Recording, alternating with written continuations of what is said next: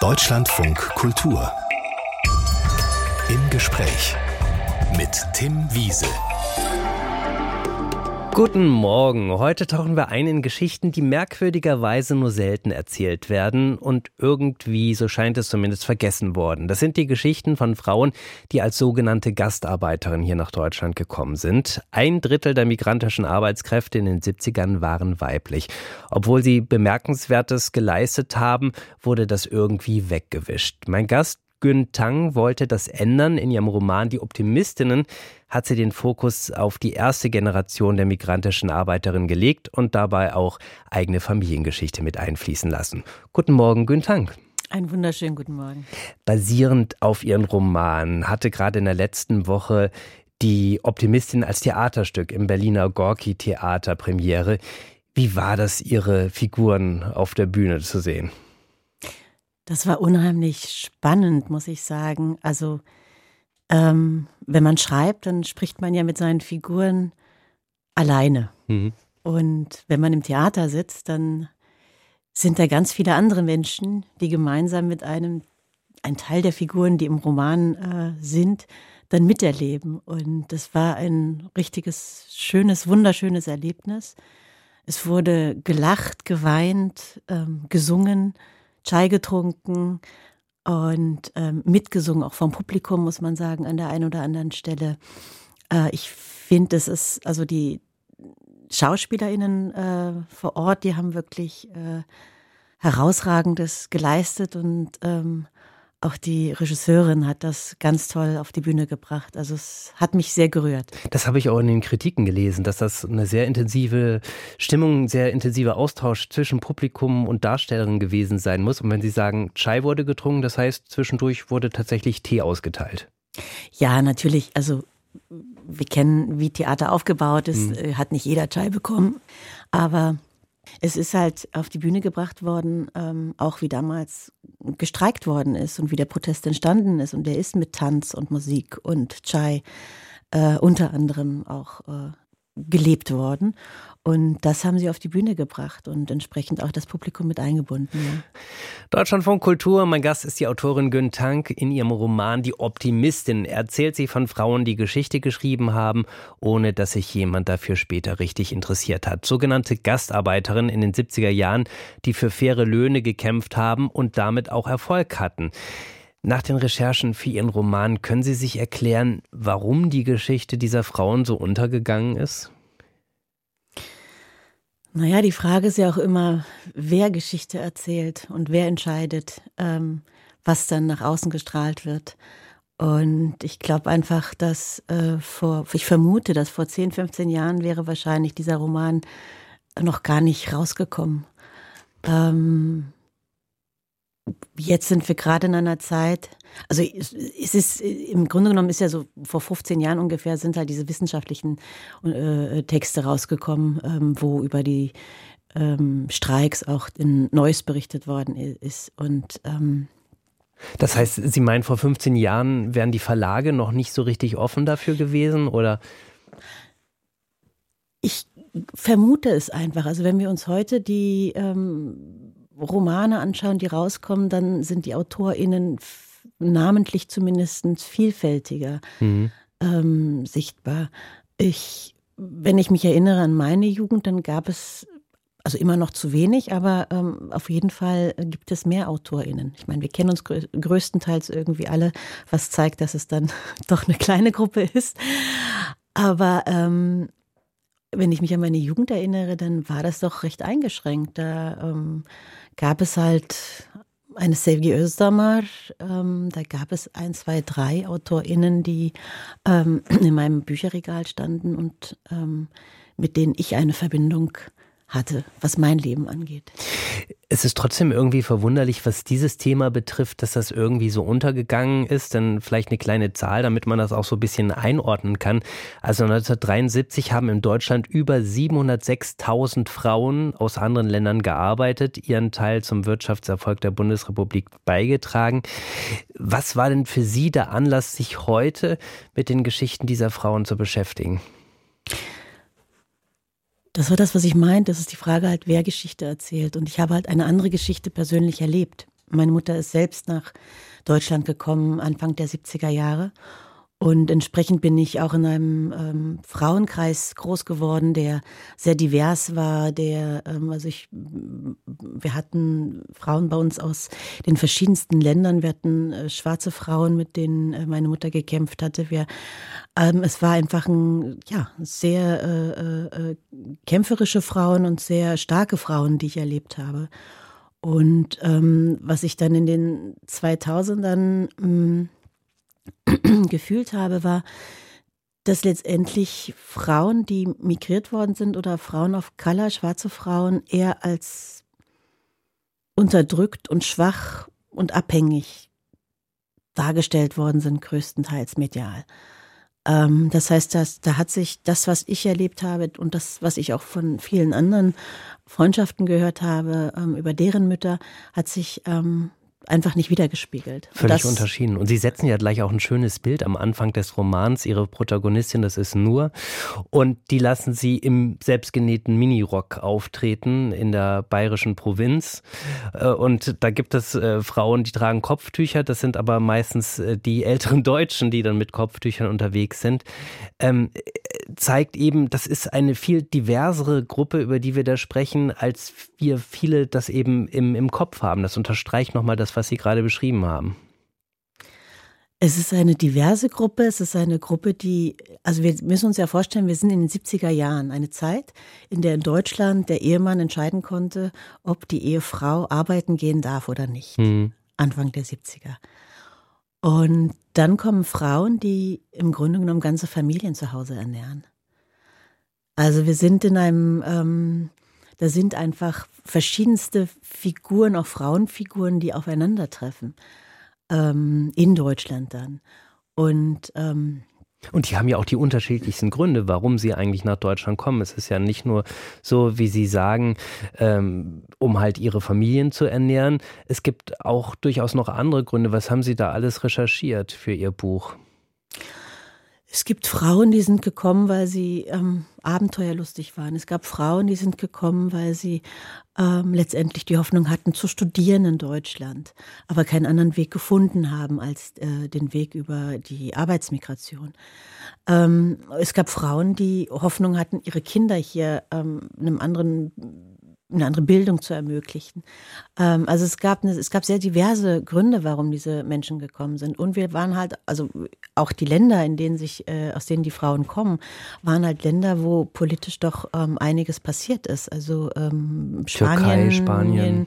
Äh, Griechenland. Ähm, das heißt, das waren auch politisierte Frauen, die vielleicht nicht in dem klassischen Sinne immer so wie wir uns Politik vorstellen, also im Rahmen von Parteipolitik oder einer studentischen Bewegung oder ähnliches, sondern die aus einem Gerechtigkeitsgefühl auch unterwegs waren. Und in Ihrem Buch, da gibt es einige Szenen zur Situation dieser Frauen, die einen schlucken lassen. Allein die Unterbringung in sehr beengten Sammelunterkünften, entwürdigende medizinische Untersuchungen. Sie haben sich ja eben mit einigen dieser Frauen unterhalten. Was haben die Ihnen erzählt? Naja, also ähm, die, bevor man in die Bundesrepublik reisen konnte, ähm, wurde man untersucht und man ähm, musste und sollte gesund sein. Ähm, das hieß aber auch, dass äh, im Grunde genommen sich ja die Menschen in der Reihe nackt ausziehen mussten. Zähne wurden kontrolliert. Ähm, bei Frauen wurde kontrolliert, inwiefern, ob sie schwanger sind oder nicht schwanger sind. Schwangere Frauen sollten nicht nach Deutschland kommen. Das gilt übrigens auch für äh, das andere Deutschland damals, die DDR. Auch die haben, mhm. ähm, die nannten sich VertragsarbeiterInnen, die haben sie nicht ähm, aufgenommen, wenn sie schwanger waren, beziehungsweise wurden auch ähm, des Landes verwiesen, wenn sie dann schwanger wurden in der DDR. Ähm, also der alte Satz, ne, sie riefen Arbeiter und es kamen Menschen, sie riefen ArbeiterInnen und es kamen Menschen, ähm, steht da schon vorne an. Und Unterkünfte, habe ich gelesen, waren teilweise so eng, dass man sich nicht umziehen konnte, sondern eine Frau musste dann auf dem Bett sitzen, damit die andere Frau eben stehend äh, sich äh, was überschmeißen konnte. Ne? Sie waren eng, sie waren auch ganz verschieden verortet. Also teilweise waren das alte äh, Baracken noch dann auf den äh, Fabrikgelände, teilweise waren das dann ähm, Strukturen, die in den Dörfern aufgebaut worden ist. Das war sehr unterschiedlich. Aber es war halt, ähm, ja, es war gedacht für kurze Zeit. Und kurze Zeit hieß damals ein Jahr. Es gab eine, ähm, ein, ein Vertrag dann zwischen dem äh, ähm, Arbeitgebenden und ähm, der äh, beschäftigten Person und die haben dann oder sollten dann ein Jahr in Deutschland arbeiten und daran war auch die Aufenthaltsgenehmigung gekoppelt. Und dazu gab es eben, also diese Arbeit war heftige Arbeit, Akkordarbeit über viele Stunden, die sehr mies bezahlt wurde. Damals wurde von der sogenannten Leichtlohngruppe gesprochen. Was hat es damit auf sich, Leichtlohngruppe? Ah, die Leichtlohngruppe ist eigentlich ganz spannend, weil Frauen und Männer wurden ähm, nach dem Zweiten Weltkrieg unterschiedlich bezahlt und äh, man stellte dann in den 50er Jahren fest mit dem äh, Grundgesetz, ähm, dass das nicht übereingeht. Und mhm. ähm, so ist dann die sogenannte Leichtlohngruppe für die leichte Arbeit erfunden worden, ähm, die offiziell für alle Menschen galt aber im Grunde genommen dann nur für Frauen eingesetzt worden ist. Und die Arbeit war noch nicht mal leichter, ne, in den meisten Fällen. Sie war nicht leichter. Also wenn wir jetzt von ähm, feinen, sogenannten feinen Tätigkeiten ausgehen, also sprich, wo ähm, Elektrizität, also wo äh, Kabel miteinander verbunden werden müsste oder kleinste, kleinste Feinarbeit geleistet werden musste ähm, und das sehr schnell, dann war es eine sehr, sehr schwere Arbeit, ja. Deutschlandfunk Kultur. Die Autorin Gün Tank hat hier gerade schon von den migrantischen Arbeitskräften erzählt. Frauen, die in den 70er Jahren unter schlechten Arbeitsbedingungen und äh, mit einer sehr schlechten Bezahlung in deutschen Fabriken Arbeit gearbeitet haben, sich dann aber auch zur Wehr gesetzt haben. Es gab wilde Streiks. Was heißt wilde Streiks? Es gab 1973 über 300 wilde Streiks in der Bundesrepublik. Auch das ist ein Teil Geschichte, den wir meistens uns nicht so genau anschauen wollen. Ähm, ähm, wilder Streik heißt, dass letztendlich nicht die Gewerkschaft dazu aufgerufen hat, ähm, sondern dass das aus der Arbeitnehmendenschaft praktisch selbst ähm, ähm, ausgerufen worden ist. Der bekannteste sogenannte wilde Streik ist wohl der Fordstreik, ähm, der sehr traurig geendet ist. Und ähm, sehr traurig geendet, weil? Ähm, na, er wurde zerschlagen. Ähm, der Redelsführer ist dann ähm, abgeschoben worden und ähm, ja, äh, Menschen sind entlassen worden, ähm, während halt in Neuss, was wo es von den Frauen ausging, man von einem doch Teilerfolg oder Erfolg sprechen kann. Also schon was Besonderes äh, gewesen. Ähm, in Neuss, da war der Streik beim Autozulieferer. Genau. Äh, das war 1973 und vielleicht um nochmal kurz die Dimension, also wie viel Mut es gebraucht hat, um tatsächlich sich auf so einen Streik einzulassen. Sie haben jetzt das Beispiel von Ford gebracht, aber es gab ja auch ein Beispiel aus Ihrem Buch, eine Keksfabrik, wo dann eben mal 300 Arbeiterinnen entlassen worden mhm. sind, die da in den Ausstand gegangen sind. Ne? Richtig, das war ähm, aber in den 60er Jahren der Streik bei Balsen. Ähm, ähm, bei, in, in Neuss, ähm, bei Pierburg, äh, da war es so, dass es von den Frauen im Vorfeld schon, bevor dieser Auguststreik losging, ähm, einen Streik gab. Ähm, der ist dann niedergelegt worden und dann im August ging es richtig los. Der Unterschied, glaube ich, zu dem Streik bei Ford auch und vermutlich auch bei Balsen ist, dass der dortige Betriebsrat, also der Betriebsrat darf natürlich nicht zum Streik aufrufen ähm, per äh, Gesetz, aber ähm, er hat das Ganze begleitet und auch unterstützt. Ähm, und entsprechend glaube ich, äh, und, und, und die Frauen haben dann letztendlich dafür gesorgt, dass äh, sie nicht alleine dastanden, sondern dass sie halt auch die Facharbeiter an Bord bekommen haben. Ähm, es ging darum, dass sie eine Mark mehr gefordert haben. Mhm.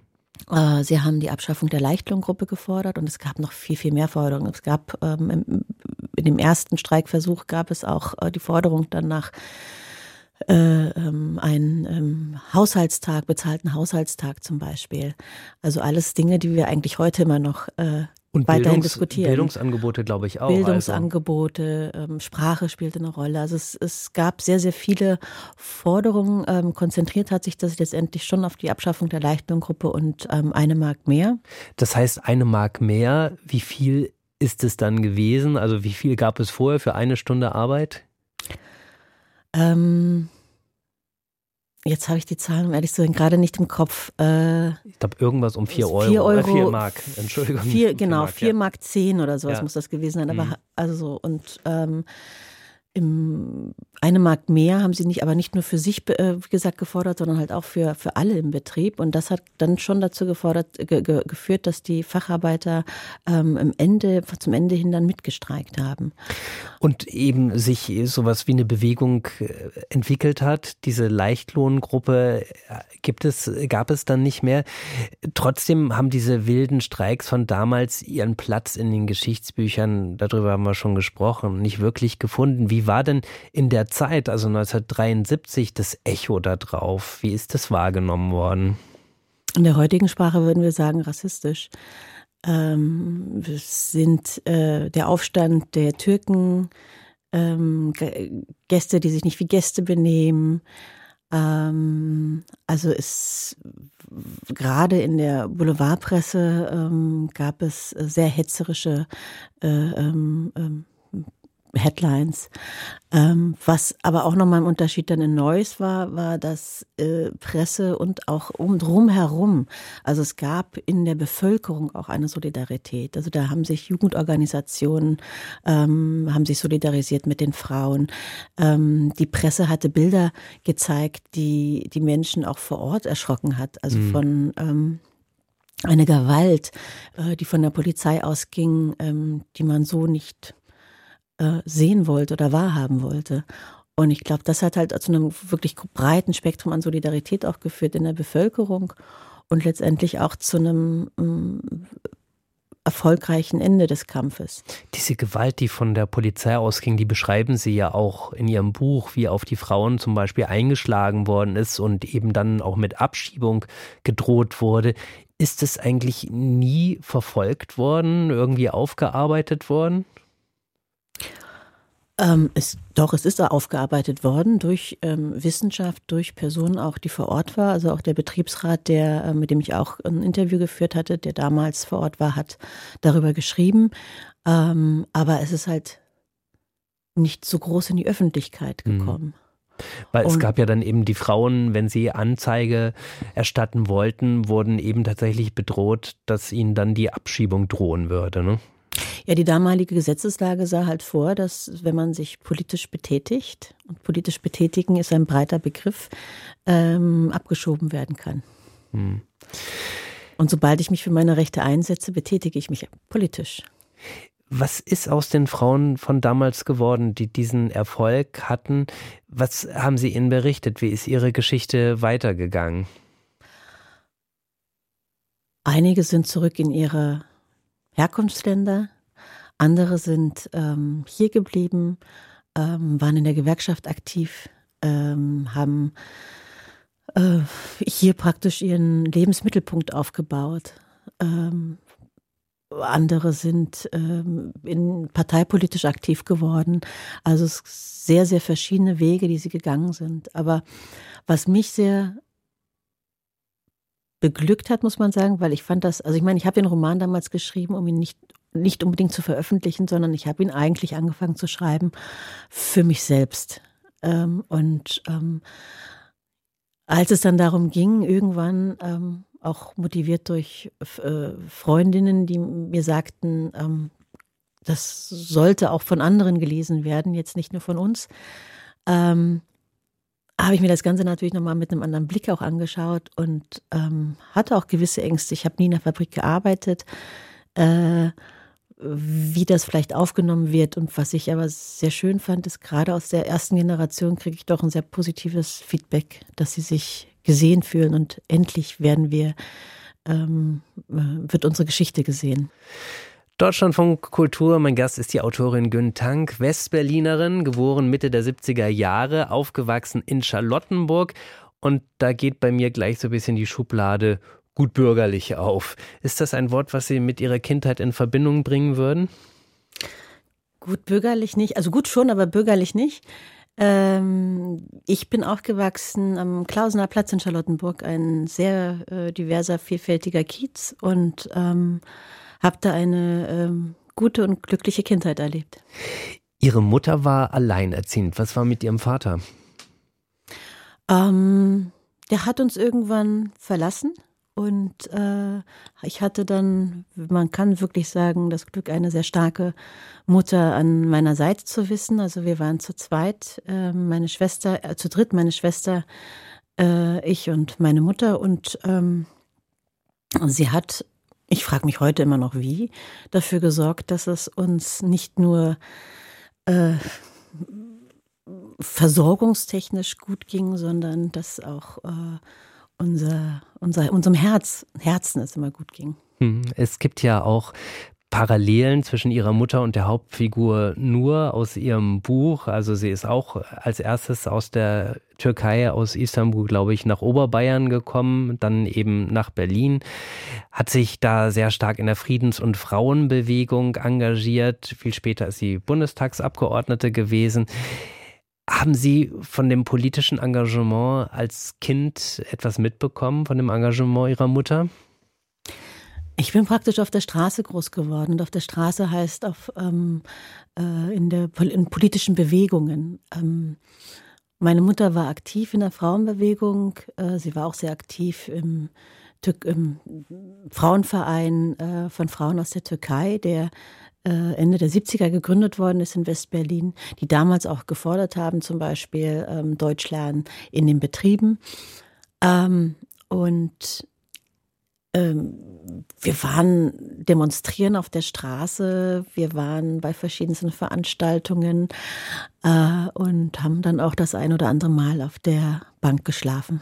Oder sind eingeschlafen. Weil die Erwachsenen diskutiert haben und sie haben dann irgendwie dann Weil mal... es dann länger ging, ja. als, als es äh, ja, angedacht war wahrscheinlich. Äh, konnten Sie denn dann als Kind überhaupt was damit anfangen? Also was die Erwachsenen da besprochen haben oder wofür Sie auf die Straße gegangen sind? Ich merke jetzt bei meinen eigenen Kindern, wir vermuten und glauben immer, dass sie so viel nicht verstehen würden. Aber sie verstehen manchmal viel, viel mehr, als wir Erwachsenen glauben. Und ähm, ja, ich würde schon sagen, ich habe sicherlich nicht alles verstanden und auch nicht im Detail, aber was verstehen wir denn als Erwachsene heute schon alles im Detail?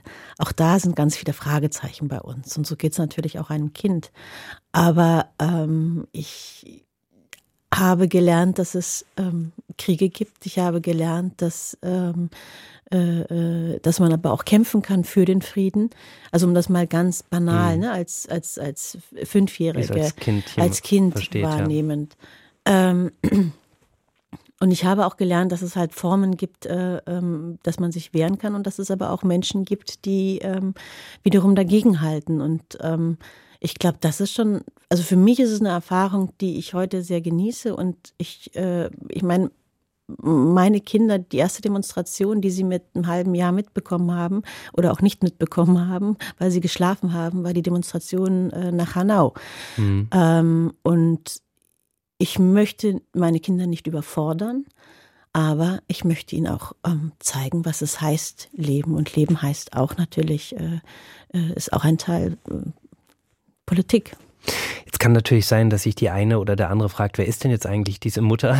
Das ist Azize Tank, nur um auch ihren Namen ja. mal genannt zu haben, weil vielleicht da irgendwie so ein Fragezeichen dann auftaucht. Und in ihrem Buch, da erinnert sich die jüngere Hauptfigur, die es auch gibt, die die Geschichte quasi der Mutter so ein bisschen nacherzählt, dass sie ihre Mutter als Fünfjährige gefragt hat, was sie eigentlich ist mit einer türkischstämmigen Mutter und einem deutschen Vater. Haben Sie dieses Gespräch auch geführt mit, mit Ihrer Mutter tatsächlich? Ist das etwas aus Ihrem Leben? Ja, das ist etwas aus meinem Leben. Und es kommt auch wieder in mein Leben. Meine Tochter hat mit zweieinhalb mich gefragt, Mama, wenn ich groß bin, werde ich so eine schöne weiße Haut haben wie du. Hm. Warum hat sie das beschäftigt mit fünf? Das heißt, da ist von außen irgendwas auf einen eingedrungen. Warum beschäftigt eine zweieinhalbjährige die Hautfarbe? Also wir haben strukturell einfach ähm, Diskriminierungsmuster, Rassismen, die bleibend sind und die es damals gab und ähm, die es auch äh, heute immer noch gibt. Was hat Ihre Mutter Ihnen damals dann gesagt auf diese Frage? Wenn du Schokoladeneis isst, was für einen Geschmack hast du auf der Zunge? Schokolade. Und wenn du Vanilleeis isst, Vanille. Und wenn du beide Eissorten mischst, und dann war ich glücklich, dass ich sagen konnte, ich bin ein gemischtes Eis. ja, süß. Auf eine Art. Sie sind ja hier logischerweise dann in Charlottenburg groß geworden, sind zur Schule gegangen. Gab es da irgendwie bewusst Situationen, wo die Herkunft ihrer Mutter da an sie herangetragen ist oder wurde oder war das tatsächlich irgendwie etwas, was, was sie unterschwellig nur wahrgenommen haben? Also, dass ich nicht ganz deutsch bin, das ist eigentlich relativ früh ins Leben gekommen und das ist ja auch diese Geschichte mit dem gemischten Eis. Die Frage, wie, wie ich mich damit, also ich, ich, ich würde behaupten, dass ich mich schon seitdem damit beschäftigt habe, aber natürlich in einer anderen Form. Aber dann, wenn es in die Pubertät geht, beschäftigt sich ähm, jede Person ja etwas anders mit sich selbst und dann hat es eine Rolle gespielt. Also ich habe mich mit ähm, 14 Jahren gefragt, ob ich, ähm, ob ich in diesem Land sicher bin oder ob es irgendwann eine Zeit geben wird, wo ich nicht sicher bin in diesem Land weil es da diese Ausschreitungen Anfang der 90er gab, wütenden Mobs gegen auch äh, Heime, in denen Asylbewerber gelebt haben. Richtig. Hm. Sie sind zweisprachig aufgewachsen. Das äh, finde ich äh, immer super interessant. Wie haben Sie sich da zwischen diesen, diesen beiden Sprachen bewegt? Also gab es Situationen, wo eine der beiden Sprachen besser gepasst hat? Also ich bin in der Lage zu switchen von der einen in die andere Sprache und es gibt auch je nach ähm, Roman oder Gedichte, die ich lese, ähm, eine Sprache, die ich dann favorisiere. Also ich, ich, ich lese Nazım Hikmet gerne auf Türkisch und ähm, ich höre auch sehr gerne ähm, türkische äh, Volkslieder, Türküler. Und Umgekehrt aber, also ich muss sagen, Deutsch ist meine Muttersprache. Es ist nicht die Sprache, die Muttersprache meiner Mutter, aber es ist meine Muttersprache. Also wenn Sie über die Welt und sich nachdenken, dann denken Sie auf Deutsch. Ja, ich würde mir jetzt zum Beispiel auch nicht zutrauen, jetzt diesen Roman auf Türkisch zu übersetzen oder auf Türkisch zu schreiben.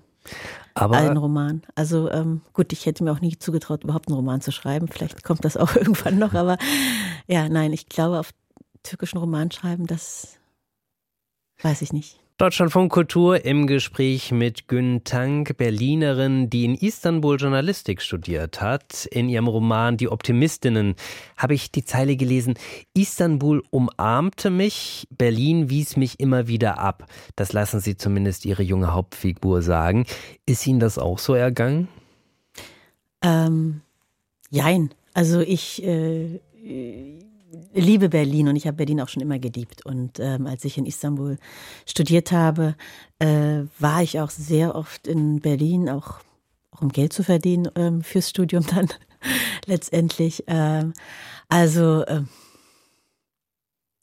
ich glaube, es dass die 90er für meine Generation, und das ist natürlich immer schwierig für eine ganze Generation zu sprechen, aber für Menschen, die von Rassismus betroffen sind, waren die 90er schon ähm, Sie wurden sehr Mitte der 70er geboren, um das jetzt nochmal kurz zu Genau, sehr beängstigend. Mhm. Und ähm, von daher,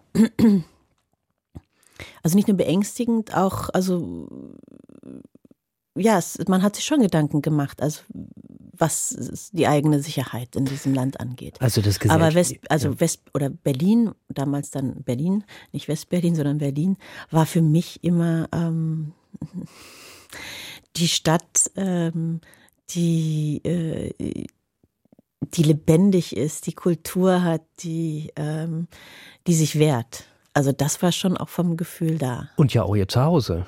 Genau, ja klar. Hm. Also ähm, ich bin überall da zu Hause, wo meine Freunde sind. Und die habe ich hier. Ähm, nach Ihrem Studien haben Sie dann für die Wochenendbeilage der Zeitung Jumhuriyet gearbeitet, dann späterer Chefredakteur äh, Can Dündar, ja jetzt hier in Deutschland im Exil lebt. Was haben Sie genau für die Zeitung gemacht? Was, äh, mit was für Themen haben Sie sich da beschäftigt? Ich habe nicht nur für äh, die äh, Jumhuriyet, wir hatten bei uns an der Uni eine Agentur, die mhm. hat unser Professor damals ähm, ins Leben gerufen und diese Agentur hat für verschiedenste ähm, Medien in der Türkei ähm, praktisch dann produziert. Unter anderem haben wir halt auch sehr eng mit der Cumhuriyet zusammengearbeitet. Ähm, und da gab es diese Wochenendausgabe und da ist dann von meiner Seite eigentlich viel so aus Deutschland reingeflossen. Also sprich, ähm, ich hatte dann mit Cem Özdemir Interview. Ähm, es war ja dann auch die Phase der ähm, die doppelte Staatsbürgerschaft war thematisiert worden. Wo kann ich, äh, ne, also Leute haben untersch unterschrieben dagegen, dass, dass es die doppelte Staatsbürgerschaft Also Mitte, Ende der 90er Jahre. Genau, also ich versuche mich auch gerade grob nochmal so ein bisschen zu erinnern an die Headlines von damals, ähm, die, die, die ich praktisch mitgebracht habe aus Deutschland dann in äh, die Wochenendausgabe der Jumhuriyet. Genau, mit ähm, verschiedensten PolitikerInnen, die ähm, türkeistämmig waren, habe ich Interviews geführt und ähm, es war viel doch aus dem deutschen Bereich, was ich ähm, da hineingetragen habe.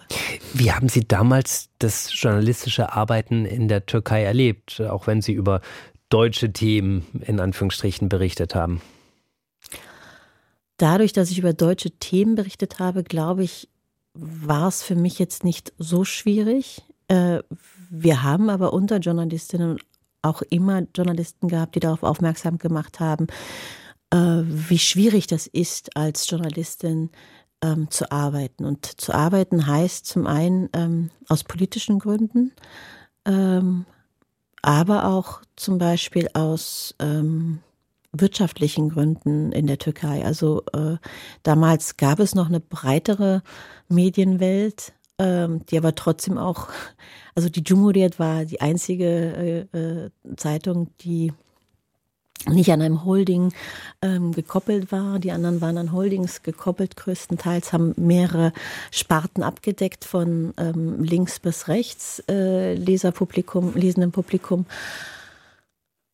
Und ähm, von daher, äh, ja, also sowohl wirtschaftlich als auch politisch ähm, auch damals schon keine einfache Zeit, aber nicht vergleichbar mit heute. Ja, aber wenn Sie das sagen, politisch, also das war ja in der Zeit vor Erdogan, was, was war damals dann politisch schwierig? Also gab es da eben auch Bereiche, die zensiert worden sind oder, oder inwiefern war das schwierig?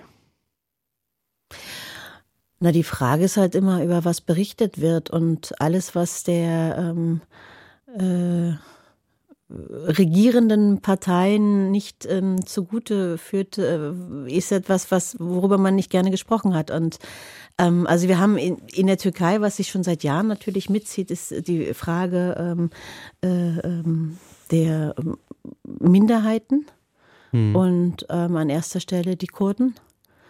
Und das war auch in den 90ern natürlich eine äh, schwierige Thematik. Sie sind dann wieder nach Deutschland zurück. Was äh, war Ihre Motivation, wieder in, in das Land äh, zu gehen, in dem Ihr Zuhause ist? Nach Deutschland zurück, ja. meinen Sie? Ähm, ich hatte mich damals verliebt und ähm, bin eigentlich deswegen zurück. Also bei mir ist sehr viel aus einer Form von Gefühl, ähm, was passiert. Das heißt, sonst wären Sie gerne auch geblieben? Ich hätte mir auch vorstellen können zu bleiben, ja.